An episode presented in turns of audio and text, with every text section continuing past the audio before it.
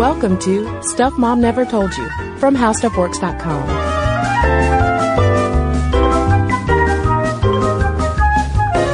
Hello and welcome to the podcast. I'm Cristen. And I'm Caroline. And when we're recording this, we are one day away from the Rio Games, the 2016 Summer Olympics. So exciting. I actually, you know, I, I'm, I've never been a sports fan. I'm just gonna go ahead and, and I'm so out myself. surprised. I know. Shocker. You wipe that look off your face, Conger. Uh, I'm smiling. yeah, uh-huh. Um, but I, I do love the excitement and the community feeling and the electricity that comes from watching the Olympics. Um, well, hopefully not electricity anywhere near the swimmers, but electricity in your bones. The feeling that you get watching all of these people, these patriotic athletes competing to win the gold. Yeah, and this year I'm going to be watching boxing. And I'll tell you what, Caroline, I never watch boxing. Ever. Well, it makes me uncomfortable Yeah. to watch a professional boxing match. I don't like it. It mm-hmm. makes me nervous that they're somehow going to like jump through the TV screen and like break my coffee table. So you're not a fan of conflict. I get it. It's true, but I am a huge fan of the USA middleweight favorite, Claressa Shields. Oh, she's got a great story. She's amazing. I was just telling Cristen before we came into the studio that I would watch the movie of Claressa Shields from Flint, Michigan, training with her coach, Billy Walsh, who's this Irish dude who's molded all of these really successful amateur teams. And he and Claressa totally butted heads. There's this great article that we read about, you know, Claressa being successful and the top of her game and also incredibly hard headed. And here comes this new coach of hers, you know, telling her how to improve. And, and she just, they were not seeing eye to eye. yeah, but they worked through their conflict and are now uh, a really well-oiled machine. And I love in that NBC article that Claressa said, you know, it turned out that he had some things to teach me and I've got some things to teach him. Yeah. And just for a little background, uh, in 2012, we were talking about Claressa Shields on Stuff Mom Never Told You because the London Olympics was the first time that women's boxing was an event. And Claressa Shields was 17 years old at the time and she brought home the gold. Yeah, she did. She made history. She did make history. And at 21, she is still a fierce fighter. Uh, we read an article about her in the Denver Post and they wrote, no U.S. amateur is more important than Shields, who built on her teenage dominance in London with two world championships and a Pan Am Games gold. And they write, now she's a smooth 21 year old team leader with major endorsement deals. And it might seem like not a huge deal or huge thing to note that she has endorsement deals, but actually that's pretty important to bring up. Yeah, so there is a PBS Independent Lens documentary uh, on Claressa Shields called T-Rex: Her Fight for the Gold, which I highly recommend watching. Um, it's actually available to stream for free on the PBS site throughout August 2016, um, and it traces how she went from being an 11 year old kid in Flint, Michigan, which, if you're not familiar, Flint, Michigan is just destitute in a lot of ways. Um, a lot of factory jobs have just Evaporated. completely evaporated. Of course, there's the whole uh, water issue um, that's been a major um, issue in the political campaign here in the U.S. Um, and it's just a bad situation all around. And for Shields, her father was imprisoned. Her mother has had addiction issues off and on. And at 11, she shows up to this boxing gym in Flint and the coach there, Jason Crutchfield, who ended up being her first coach, spotted her talent. And so he kind of took her under his wing. But Crutchfield had no idea that Shields would get as far as she had because he said that he didn't agree with female boxing at the time. But Which is a, a pretty common thing that you hear from a lot of people in the sports world. Oh yeah. I mean, and, and that's really what this episode that we're going to play from 2012 is focused on is why it's taken so long for women's amateur boxing to get into the Olympics. And, and the reasons, you know, the basic reasons aren't that surprising. Women punching other women violates like all feminine gender norms. Yeah, I mean, think about, you know, you just mentioned being uncomfortable watching boxing in general. Like, think about people like a Jason Crutchfield from earlier, or just think about your average sports viewer. I'm sure a lot of people are very uncomfortable with watching two women essentially just beat each other about the face a whole bunch. Well, and watching Shields' story unfold in the T-Rex documentary uh, makes me want to watch her, you know, punch other women because, uh, I mean, the, again, her background is just so incredible. I mean, she really is living the American dream. Not to get cliche about it, but it's true. Yeah. And I mean, you, you mentioned, uh, wanting to watch her punch other women in the face. And it was, you know, I, I mentioned her endorsement deals a second ago. And it, it is that very public, open, and almost gleeful discussion of being able to so successfully punch other women in the face that made people tr- tell Claressa that she needed to perhaps tone her bravado down a little bit if she did want to secure those deals. Yeah, because after she won the gold in London, she comes back to Flint. She's greeted with a hero's welcome. The local airport was flooded with fans of hers. Uh, she had a whole parade.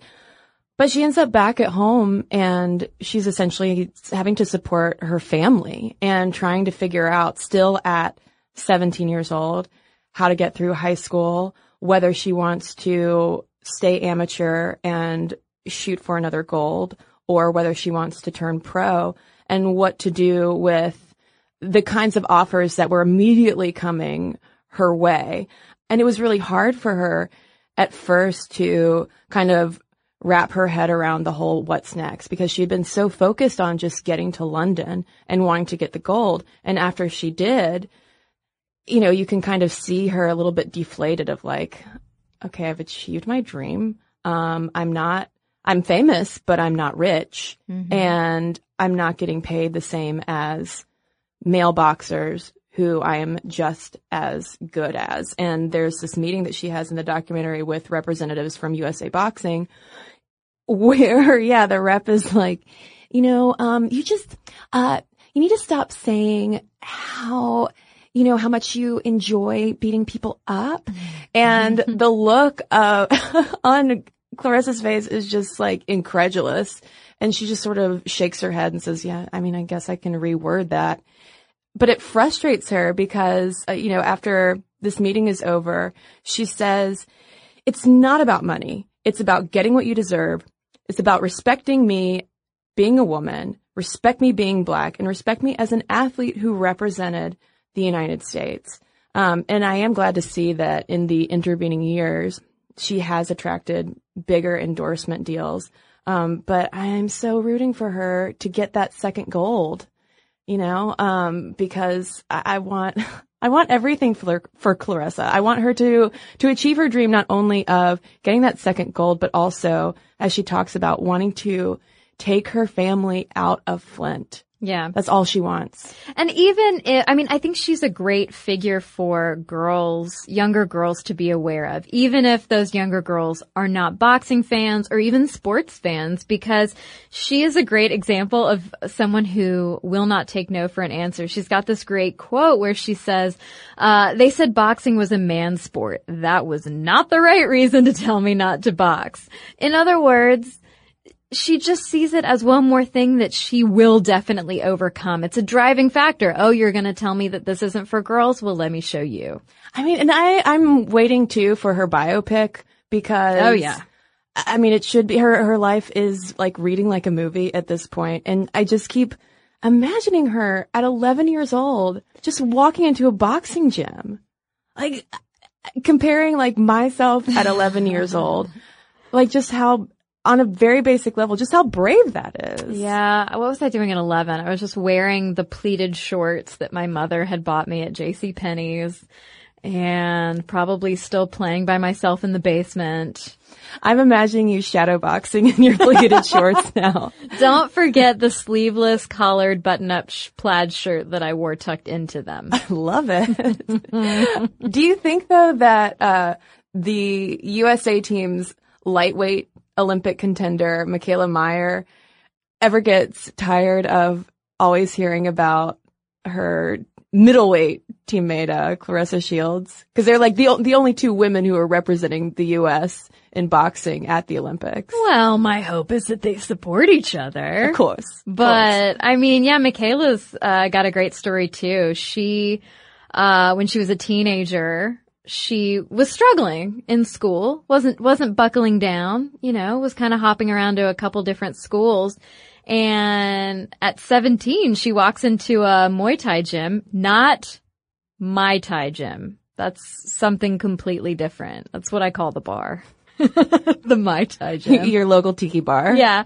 Um, yeah, she walked into this Muay Thai gym, starts training, realizes that it's for her, that, that, that this activity, the sport is for her, and it actually helps her then buckle down at school and succeed. Yeah, it helps her focus. And as soon as she finds out that the 2012 Olympics was going to include women's boxing for the first time, that became her goal. And she didn't make it to London, but now she's going to Rio. But the big question then is for, for both Mikaela and Claressa, after their amateur and Olympic careers are over, can they turn pro? Because there aren't that many opportunities, as you might mm-hmm. imagine, for female boxers. Yeah, you've basically got to join up with UFC or start competing as an MMA fighter, like a Ronda Rousey, for instance, who did win the bronze in judo in 2012.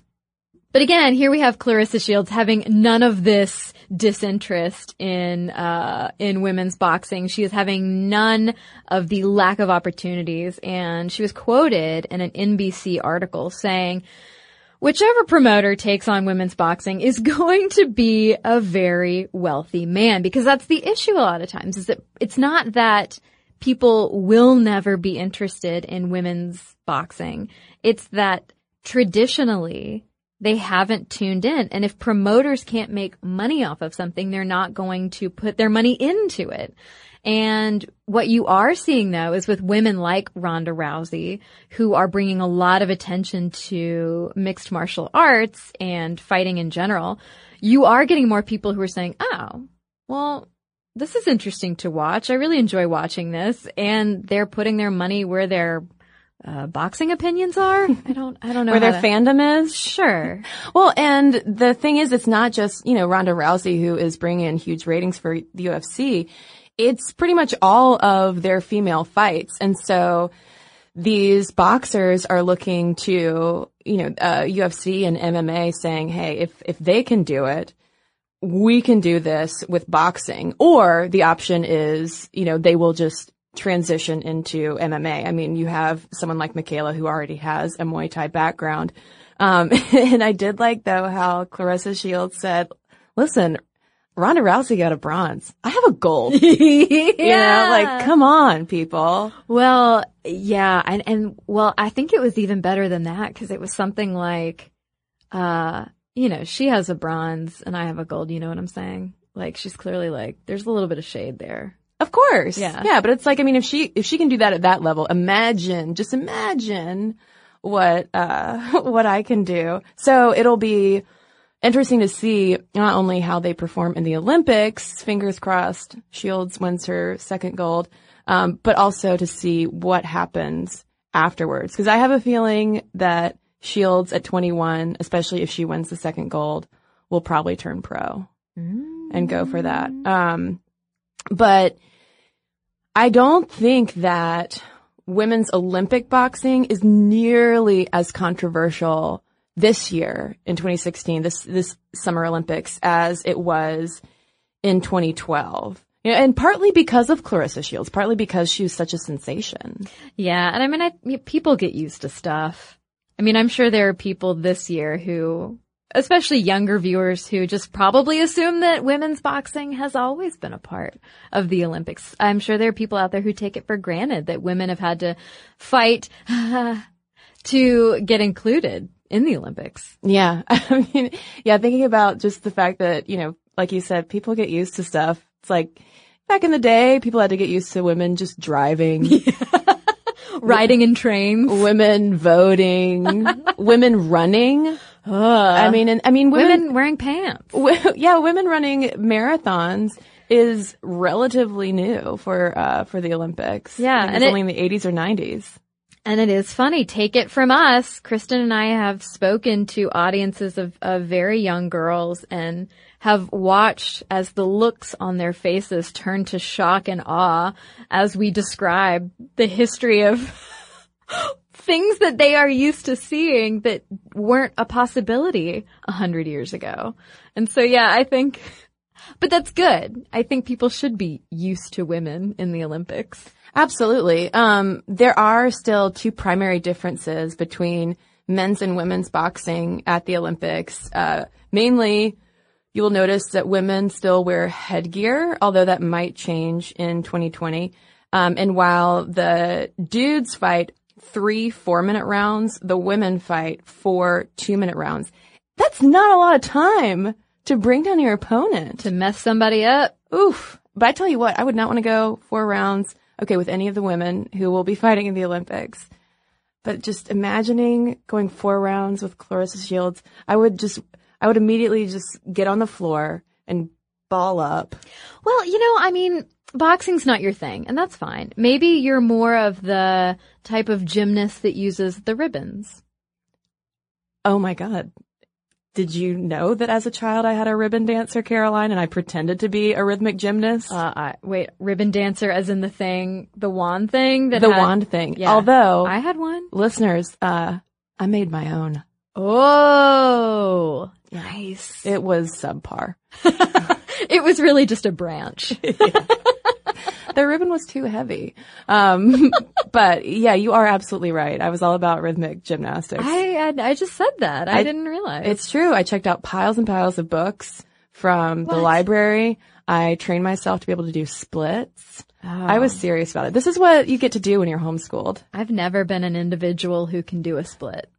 Ever. Anyway. Well, if you go get some books at your library, um, Look at diagrams Yeah. of splits. Okay. just just work on it, you know. um, but we are going to be re-airing this episode on the history of women's boxing and, like we said earlier, why it took so long for uh, boxing to become an a, a women's Olympic sport. Um, and and also just like all of these kind of side debates that have popped up um, in the meantime of people wondering like should they be required to wear skirts? Probably for sure. Yeah. And that's true. And we're not talking about women's boxing in like the 1910s. We're talking about women's boxing in in the 2000s. Yeah. Wondering about skirts. Can you imagine Claressa going out there in like a tennis outfit? No. No, no, Oh. Serena Williams, yes. She can do anything she wants wearing anything. yeah. We also mentioned people's fears about whether boxing is dangerous for women's boobs.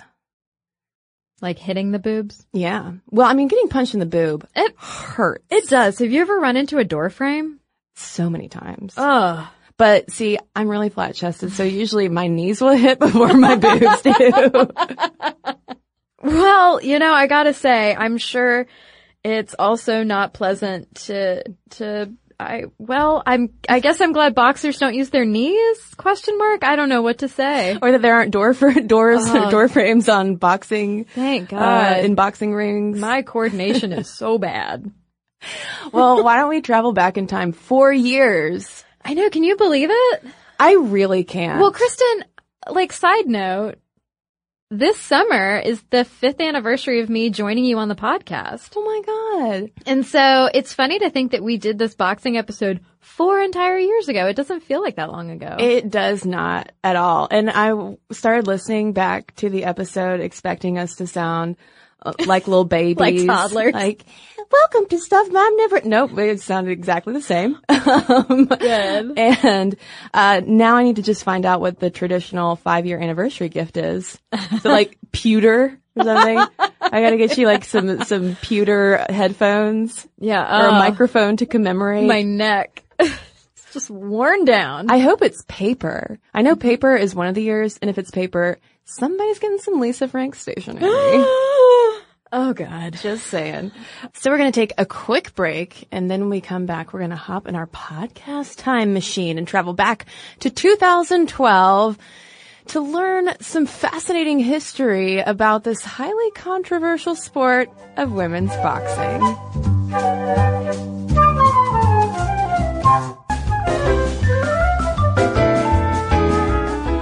So back in 2009, Cristen, the IOC, the International Olympic Committee, made the decision to add women's boxing to this year's London Summer Olympic Games. And before this, it had been the only sport reserved for men. So now we're all equal. Yay! Story over. Kind of. Kind, well, okay, yeah, not really. There actually is a debate raging currently about women's boxing, and basically, should women engage in a sport whose main purpose is to inflict damage on the opponent, and that we might even possibly knock them unconscious? That does not sound very ladylike, Caroline. It, it sure doesn't. We might sweat. How, what? I know. No. It shouldn't be allowed. Uh, well, one one note though, one historical note: women have boxed at the Olympics before, one other time, at the 1904 St. Louis Games, which was the first time that that men's boxing debuted at the Olympics. Uh, but women's boxing was relegated to a display event. Well, they were actually both display events, but after the display event, they were like, "Hey, men, come on!" Yeah, you and the women, cool. the women just just keep being the little sideshow act that you are. Could you go make us some sandwiches? Exactly. But it actually, it, it has so much more history pa- or beyond uh, 1904. Back in the 1720s, the first staged women's prize fights took place. This was in, in England. And in addition to punching and kicking, women could maul and scratch their opponents. Ooh. So it was more like, just like a, a cat fight in the ring instead of true boxing. And then female prize fighting happened in 18th and 19th century European fairgrounds and in exhibition halls. But then in the 19th century also, uh, people started clamping down on the sport. They were very uncomfortable with seeing two women in the ring. And for that reason, it was prohibited in many U.S. states and in Europe. And it was officially banned in Britain, for instance, in 1880. But that didn't hold back Barbara Buttrick, a Yorkshire-born fighter who um, was one of the those early renegades. And let's not forget, in 1876, Nell Saunders and Rose Harland got in the ring and duked it out over a silver butter dish, because, you know, what do women need with a cup or a medal, um, in what is considered the first women's match in the U.S. So they probably maybe inspired Ms. Buttrick. Yeah, because uh, then in the late 50s, in 1957 to be precise, Barbara became the first female boxing license holder, um, and she was in Dallas, Texas, and she fought the second female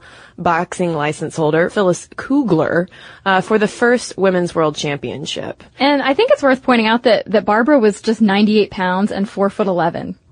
She was a little spitfire. Tiny. Yeah. So then fast forward to 1993 and women's amateur boxing is finally in- integrated into the rules of the U.S. amateur boxing program. And then 1996 is a pretty huge year for women's boxing because of a bout between Christy Martin and Deirdre Gogarty. Uh, and Christy Martin won and she became the face of women's boxing and actually made it onto the cover of Sports Illustrated, thus marking the birth of modern professional women's boxing in the US. But the funny thing is, if you go back and read that Sports Illustrated story interviewing Martin, she could not give a hoot about women's boxing. She liked boxing, But women, no, no, no. She says, I'm not out to make a statement about women in boxing or even women in sports. Uh, I'm not trying to put women in the forefront, and I don't even think this fascination with women in the ring has much to do with that. This is about Christy Martin. Oh, well, hmm. I mean, yeah. Quite a quite a fighting spirit there, um, but the whole profile of her just hammers home this thing of, oh yeah, she's she's a boxer, so in that way in the ring she's you know knocking out all these stereotypes, but at home she's married to her coach and she really likes to cook him dinner. For instance, they include this quote from her saying, "If my house is on fire, I want Mike Tyson carrying me out, not Christy Martin." Huh. So. Well, So a big first for professional women's boxing, but uh, Christy Martin could care less. And then in 1999, we have the first European Cup for women's boxing, and the first World Championship for women is held not too long ago, just in 2001. Yeah, and speaking of 1999, there was this New York Times article talking about how the trend in women's boxing wasn't so much that all these women were coming coming out of the woodwork to compete and go pro. It's that they were all coming to gyms to get in shape. Right. But through this whole exercise trend, actually a lot of the women who went into exercise came out champions. Mm-hmm. Um, and that in that same New York Times article, well, they interviewed one of the coaches who pointed out some gender differences among some boxers. Uh, he told the Times that women are easier to train than men because they are more relaxed and not as macho. But then he goes on to point out how women boxers do have more fragile psyches. Quote, you can't scream at them like you would with a man, even though sometimes I really want to. Oh, those troublemaking women. Um, one of the women who went into a gym, this was, I believe, in, in uh, New York, Long Island, maybe, was Kathy Collins, who is originally from Georgia. She dropped 101 pounds in the course of her very strict exercise regimen and then turned pro. She won the first women's pro boxing match ever held in Madison Square Garden, and her fights have been on pay-per-view and ESPN and USA networks. And she, she loves the sport, and she said that it really gives you a sense of strength and a greater sense of self.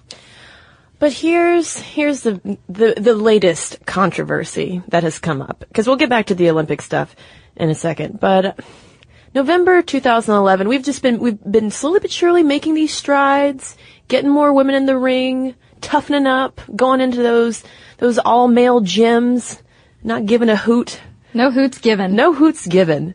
And then in November of last year, the Amateur International Boxing Association has this brilliant idea that female boxers should put on skirts in the ring. why not? They're women, right? They should be wearing skirts. Maybe they should be barefoot in the ring too. Well, uh, their argument was, how else are you going to be able to tell if you're t- if you flip on a on a boxing match? How else can you tell if it's a woman up there? But uh, a question that that I had when I first I said it out loud. Why? I said it out loud when I read this, and actually a bunch of people commenting on the articles about this topic said the same thing. Why is it so important to distinguish female boxers from male boxers when you're watching it on TV or whether, you know, even if you're a spectator in the arena, is it not just about the boxing? And so all these issues come up about discomfort with the lack of gender division or obvious gender division, um, discomfort with women entering a traditionally male dominated sport. following this this announcement, the skirt fiasco, um, the they held the European Championships in Rotterdam, and only two nations, Poland and Romania, decided to uh, have their boxers wear the skirts in the ring. Um, and the Polish coach told the BBC, "By wearing skirts, in my opinion, it gives a good impression, a womanly impression. Wearing shorts is not a good way for women boxers to dress."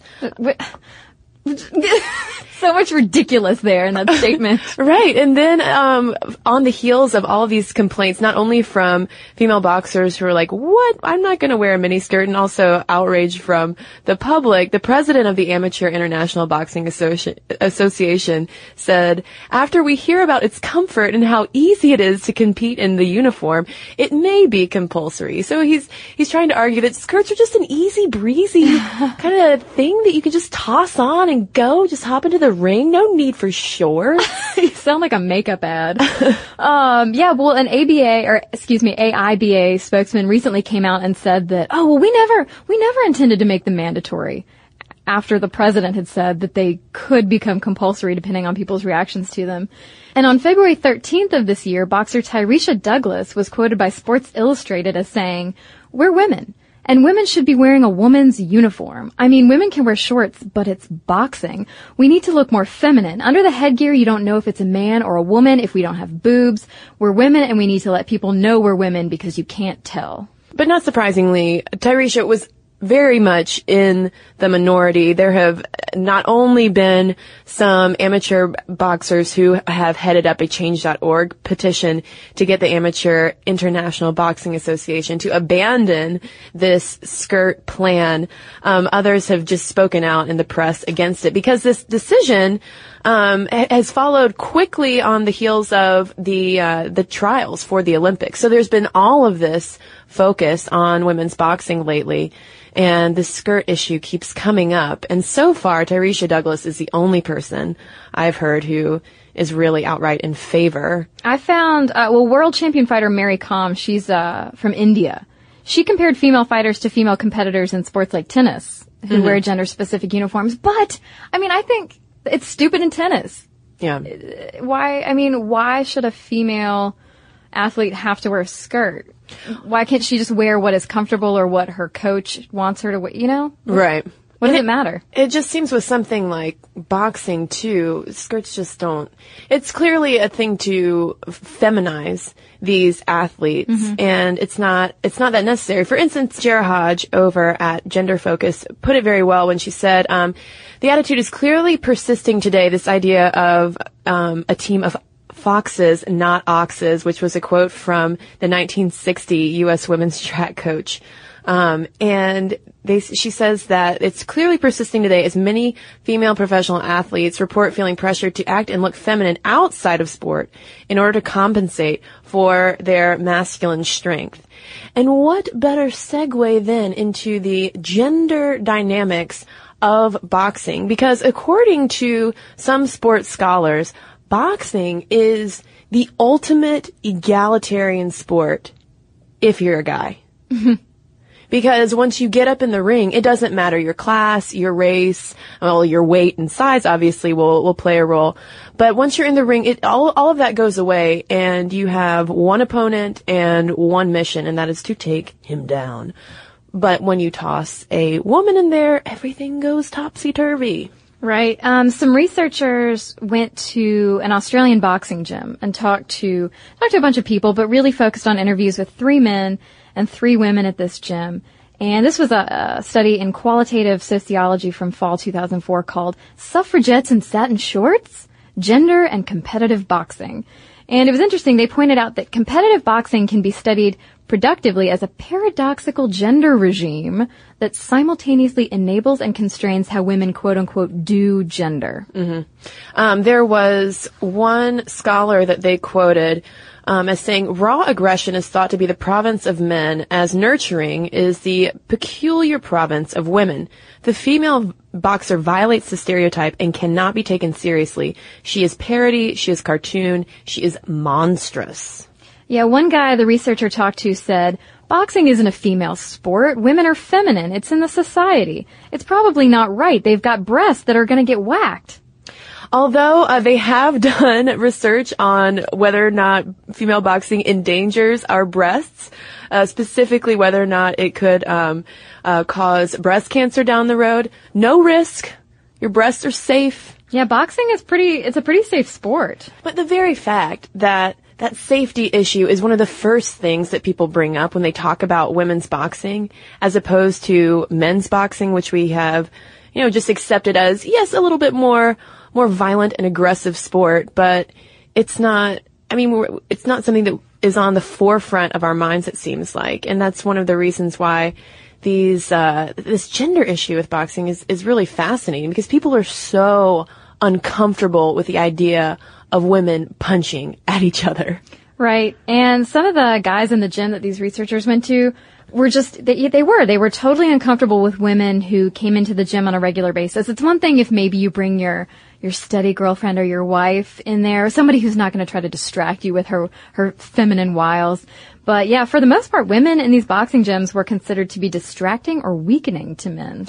Well, and I think that this is um, one of the reasons why this Olympic women's boxing landmark is, is such a good thing, not just because it's opening up that final sport to women, but because a lot of the coverage that I've seen of the, the boxing trials, which are now over, has been really positive. Mm-hmm. You know, it's really painting these these women as athletes as really strong and diverse and compelling, not terrifying and monstrous and parodies of mm-hmm. themselves. Yeah, exactly. They're just strong athletes. Well, with that said, should we look at who the winners of the boxing trials are? Absolutely. Absolutely. Starting off with Marlen Esparza. She's the flyweight. She actually had to gain six pounds to fit into, to fit her small frame into the really strict weight classes that the Olympic Committee approved. So they only approved weight, uh, three weight class divisions for 112 pounds, 132, and 165, which has actually caused a lot of concern uh, about women either gaining too much, losing too much, or dropping out. Uh, Esparza, like I said, gained six pounds, and she postponed college because she had her sights set on the Olympics. And coincidentally, her last bout happened to be against Tyrieshia Douglas, Oh. who we mentioned oh. earlier. Who was pro skirts. Pro skirt. Hmm. Just, just throwing it out, throwing that out there. Well, in the lightweight division, we have Queen Underwood, who was a favorite going into the trials. And then there's also Claressa Shields, who is the middleweight.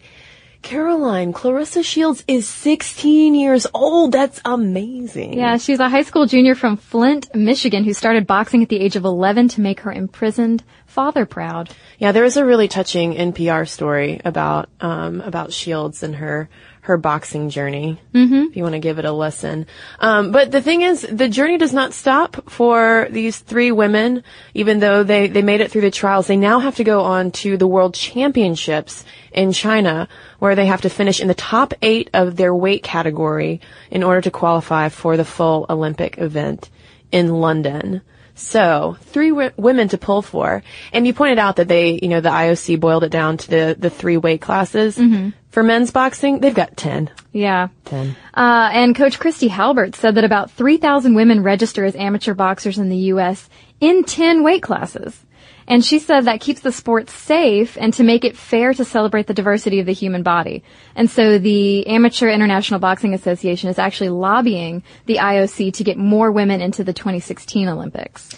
There's also one quote from Queen Underwood's coach, Bashir Abdullah, that I wanted to point out because it fits so nicely in with our conversation about gender and boxing. Um, because initially he was very uncomfortable with the idea of coaching a female boxer, which kind of reminds me of Clint Eastwood and Million Dollar Baby. um, and he said, I didn't want to see women in this sport, which was based on his religious beliefs, but he also wanted to keep his job as a boxing coach with the U.S. Army.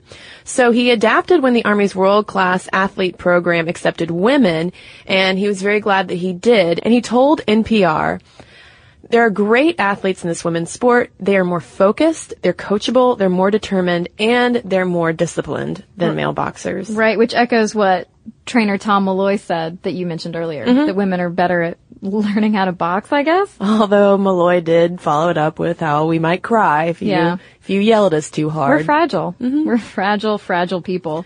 Well, somebody else talking about uh, Queen Underwood that I like this quote. U.S. boxing coach Z- Joe Zanders was talking about her and said, "Queen can hurt you. Queen is a killer. She has a nice doll-like smile, but you can't take that seriously because she has some dog in her and she will get after you." It's great embodying, you know, both ends of those uh that that gender dichotomy Yeah. that everybody harps on so often, you know? Queen Underwood, man. She's knocking them out. and speaking of knockouts, we have talked about, you know, the violence associated with boxing, but the IABA, the same association that wants to put these women in skirts, according to 15 years of data, they have shown that women's Olympic style boxing is safer than men's. And compared to other sports, women's boxing is incredibly safe. Yeah, and it has a very low rate of concussions and hand injuries and pretty much no rate at all of lower extremity uh, injury. And uh, not to mention that the female athlete has a more flexible neck, less shoulder and neck musculature, and less upper body strength than the male athlete, which means she might not pack as hard of a punch, but she might take one a little bit better than the dudes.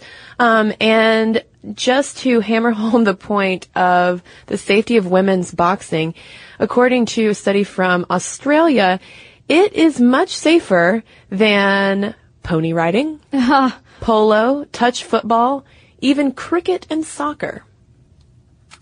Okay, well, there you go. Yeah. But um, that study by the AIBA actually pointed out that, you know, and what we already know this, that boxing is an excellent workout. That's why all those people are going to boxing gyms to try to get fit. For the average 140 pound woman, it burns nearly 800 calories per hour compared with riding a stationary bike at 650 calories per hour and jogging at 900. But women are protected. They wear a leather groin protector. They wear hard plastic cups inserted into a sports bra. And they wear, depending on the weight, they either wear 8 ounce gloves for women up to 140 pounds or 10 ounce gloves for the heavier women. And of course amateurs wear headgear too. So they're in a safe sport, they're getting fit, and they're, they're protecting themselves at the same time. But the one big restriction, women out there who are thinking about boxing, if you are pregnant, Oh. you are not allowed to box. Although there was a pregnant curler in the last Olympics. But I guess, you know, curling is a pretty low intensity sport. Yeah. Low contact sport. yeah. But I remember seeing there was, it was like a big splashy headline, like pregnant Olympian. Oh, she was curling. Nothing against curlers out there. Or pregnant women, or pregnant curlers. Right. We like all of these people. But pregnant boxers, now that is just a risk that should not be taken. Right. And now that we're four years in the future, we're we're in 2016. Um, I don't know. I, I how do you feel about pregnant women boxing four years down the road? I still, I, I stand by what we said, um, that, that pregnant women boxing probably isn't a smart idea. Although we have so many active listeners who do all sorts of incredible things. Yeah. Um, and if there's anyone listening who has been pregnant and boxed or knows of a pregnant boxer or knows that it's like fine to box while pregnant, would love to hear from you. Yeah, this is something we don't know. Yeah, it just seems like it wouldn't be a good idea. You know, you avoid sushi, soft cheeses, and boxing rings. that's what that's what you do when you're pregnant, right? I think so. Obviously, I've never been pregnant. Maybe if they just hit you in the face. Yeah, it's like uh, eyes up here, Mister. Eye- eyes and gloves yeah, up here. you have like a really big. You have to wear one of those, um, you know, those big puffy, bouncy suits, but just around like your belly. Or you can just, you just wear an inner tube. There you go. Yeah. Yeah. um, and, and I wish I could go back and tell you and me of 2012 that Claressa won the gold and that she's back. She's back in action. But it's almost like we're traveling back in time to tell our listeners that. yes, this is true. Sort of. Something like that. I don't know how time works. I hear it's a circle, a flat circle, It right? is. it is a flat didn't, circle. Didn't Matthew McConaughey teach that to us I- all? yeah. That's, that's what I learned. So are you going to be watching women's boxing this year? Yes. And the gymnastics with the ribbon. Oh, yes. Rhythmic I'll- gymnastics. And I'll think of you. Ribbon, ribbon is a dancer.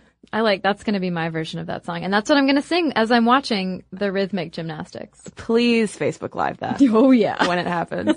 uh, listeners, now we want to hear from you.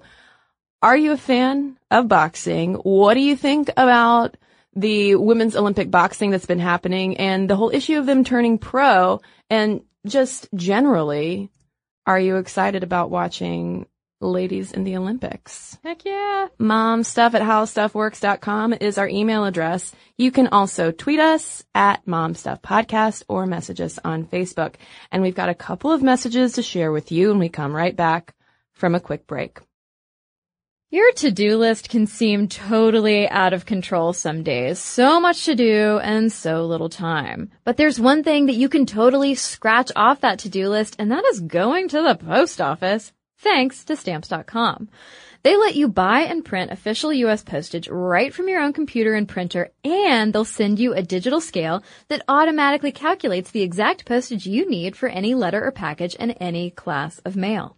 And right now you can sign up for stamps.com and use our promo code STUFF for a special offer. It's a four week trial plus a $110 bonus offer that includes postage and a digital scale. So don't wait. Go to stamps.com before you do anything else. Click on the microphone at the top of the homepage and type in stuff. That's stamps.com. Enter stuff. And now back to the show.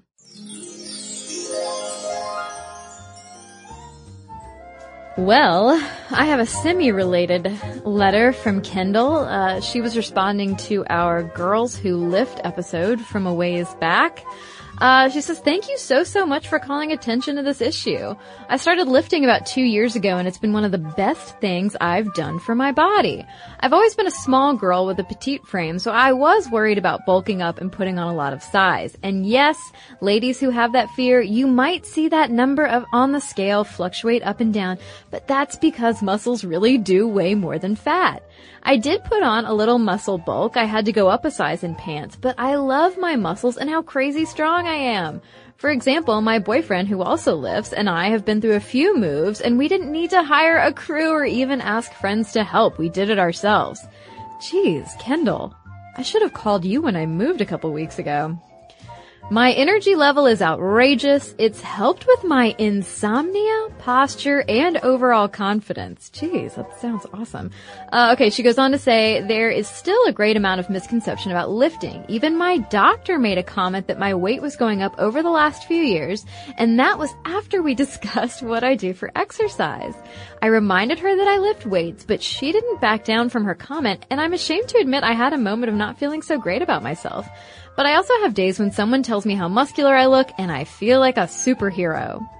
The biggest problem I've had with lifting is the attitude I get from dudes at the gym.